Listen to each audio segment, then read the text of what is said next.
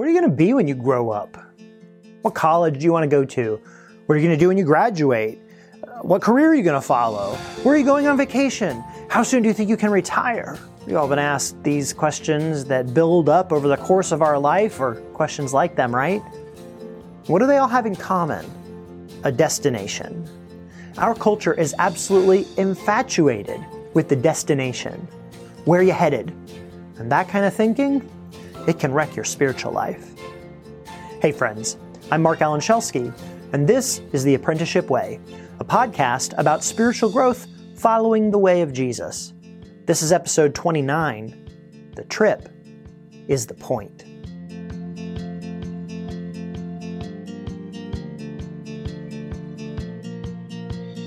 Every summer for the last several years, my family and I head out on a road trip we drag a little trailer along behind us, we check out national parks and crazy roadside attractions and historic markers and fun summer adventure activities. This is so different from how I used to do vacations. For me, vacations used to be about where we were going, cool destinations. But nowadays, it's all about the trip. What unexpected things will we discover along the way? What amazing food will we find? More importantly, what will we experience together as a family? The trip, everything that happens along the way, that's the whole point. There is a way of thinking about our spiritual life that is also destination oriented. There's the obvious destination, thinking about getting to heaven. There's the intellectual destination of finally getting your theology right.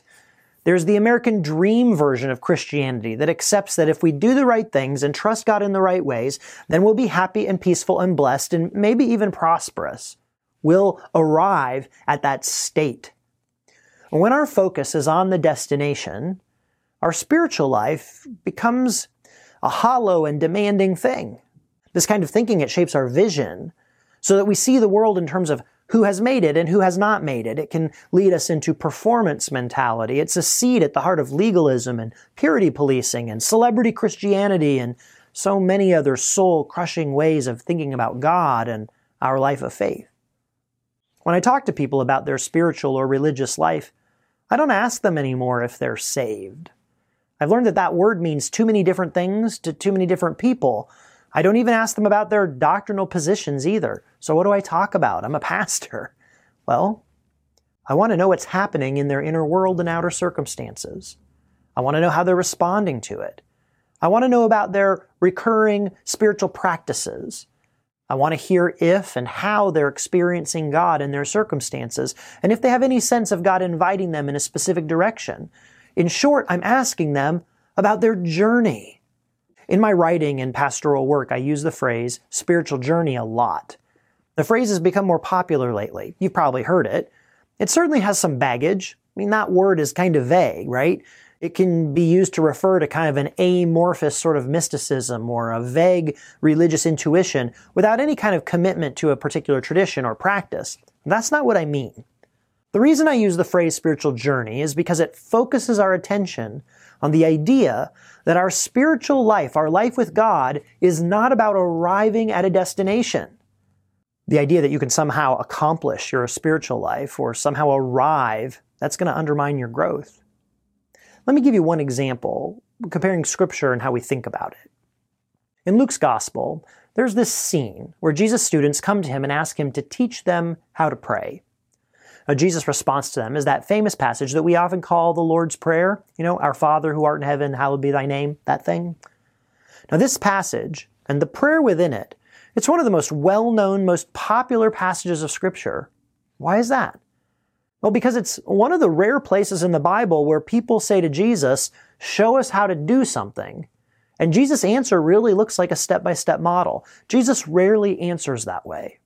So if we come to this passage with a destination mindset, we see a model. We see a destination to, to arrive at. We see something to accomplish.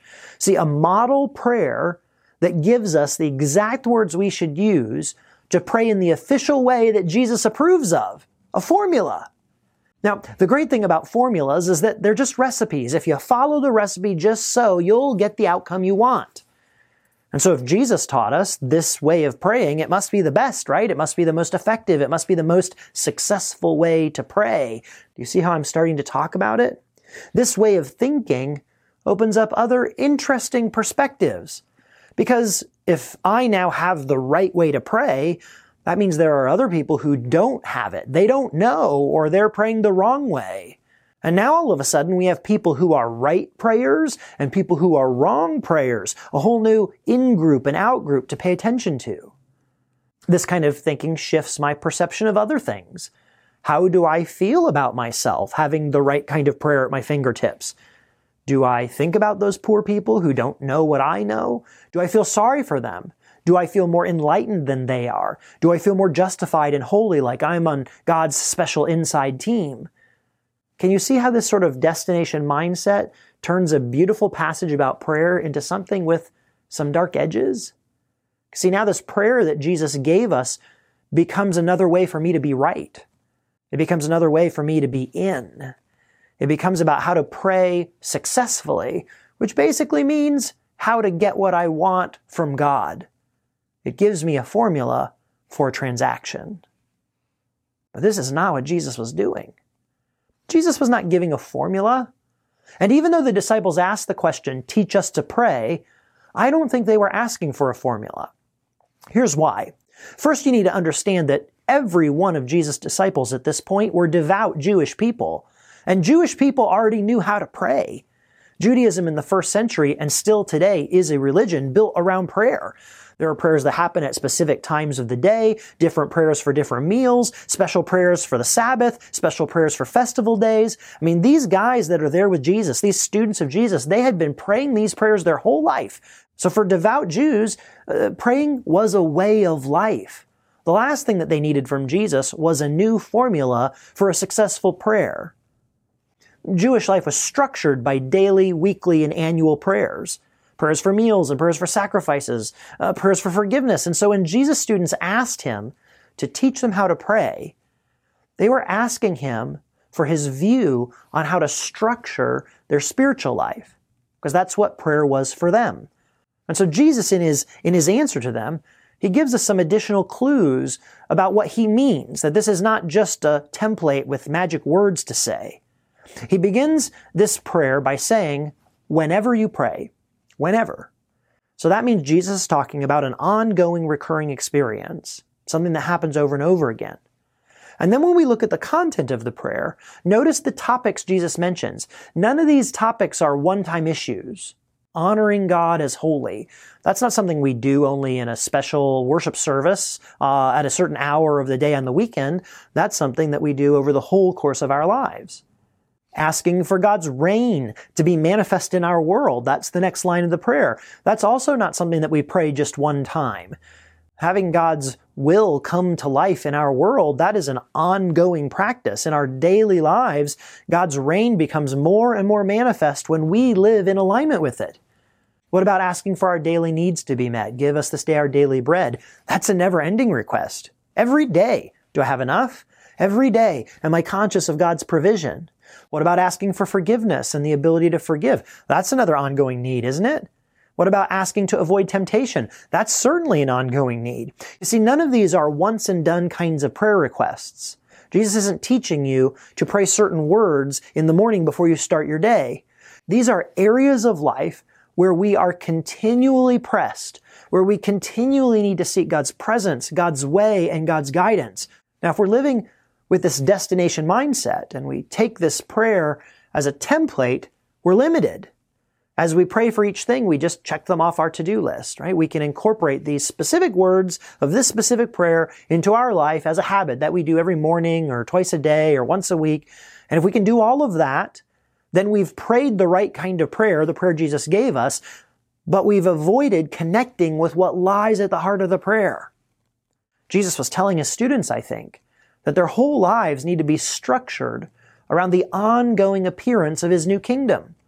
And that this new kingdom is going to be marked by holiness, by pursuing God's will, by provision, by forgiveness, by the need to avoid temptation of going back to the old ways of the old kingdom. So if we can see this prayer as a roadmap for our journey rather than a template for magic words to say, We are freed from the legalistic idea uh, that we have to pray certain words to get God to do certain things. We're freed from the idea that we know how to pray in the right way, which means other people don't. We're drawn into a new way of living where every moment of our lives is about being a part of what Jesus is doing in this new kingdom. So think about these phrases of the prayer. Our Father. We're to live in ongoing awareness that we are not alone, that we're loved, and that we're a part of a greater community of God's children. Hallowed be thy name. We're to live in an ongoing desire to hold God and our relationship with God as sacred and special and set apart. Thy kingdom come, thy will be done on earth as it is in heaven. We live and we speak and we act with an ongoing awareness that God is bringing to life a new way of being, a new kind of community, a new kind of economy, a new ethic, where Jesus' way of other-centered, co-suffering love defines everything. We're either helping to extend that other-centered co-suffering love in our words and our actions, or we're impeding it. Give us this day our daily bread. We live in an ongoing awareness that what we have is God's gift. Even if we think we earned it or worked hard for it or built it from scratch, we also live in an ongoing awareness that daily bread is not just for us. We're not praying for my daily bread, but for our daily bread. We're praying that the whole community can be provided for. And if we internalize this prayer, then not only do we pray it, but we work toward it. Forgive our debts as we forgive our debtors. We live in an ongoing awareness that this life would be impossible without forgiveness. We need it. God's given it to us. But our homes and our neighborhoods and our workplaces and our churches, they're environments where forgiveness is desperately needed too. And so we let go of entitlement. We let go of fighting to get our way. And instead we learn to practice the mutuality of grace. Lead us not into temptation, but deliver us from evil. We live in ongoing awareness that there are forces more powerful than we are. Evil forces, evil people, evil systems, and that those things can do damage to us and to the community. And so we pray to be protected and to be protected from our own desire to take that easy path that will lead us into doing evil to others. For thine is the kingdom and the glory and the power forever. Amen. We live in ongoing awareness that we aren't God. We aren't in charge. We aren't in control. And so we want to live graciously in a world that's out of our control. And we recognize that all of it, every last part, belongs to God. Do you see how much bigger, how much deeper, how much more powerful this is than just a simple template for what words to say in order to pray successfully? In fact, do you see how approaching this prayer with a destination or accomplishment oriented spirituality can just gut the meaning right out of it. Instead of having a goal of arriving or accomplishing or becoming the expert, we're reminded by these words to live humbly in the ongoing process of God's new kingdom coming to life in us and in the world. Now, that's what the spiritual journey is really all about. Instead of becoming experts on Christian behavior and Christian thinking and Christian ways of reading the Bible, we're to become more and more practiced at learning to trust what God is doing in us and around us. And I got to tell you, that is a much, much better way of living. May you experience the gift of freedom that comes from letting go of the need to control, accomplish, and derive, and instead embrace the joy of the journey. Thanks for listening. You'll find the show notes for today's episode, including any links or scriptures I mentioned at www.marcalanschelske.com forward slash TAW029. If you want a regular infusion of good stuff like this for your spiritual growth, then subscribe to my email list. I email about twice a month, not more. Uh, that'll usually include a link to a new blog post, maybe a link to a new podcast episode, and sometimes links to other things that I found that I think will be beneficial to your spiritual journey. And of course, if you found this podcast helpful, do all the things. You know what they are. Subscribe in your podcast app so you never miss an episode. Subscribe on YouTube if you prefer the video. Uh, rate and review the podcast so that the algorithms know that this is worth sharing. But most importantly, this is the biggest thing. If you found the words I just shared with you helpful, insightful, giving you a new way to see your life or challenging your spiritual growth, share this episode with someone you think would benefit. Click the share button, paste a link in your email box. However, you connect with people, share it. That kind of person to person sharing is how podcasts grow. And I can't do that without you.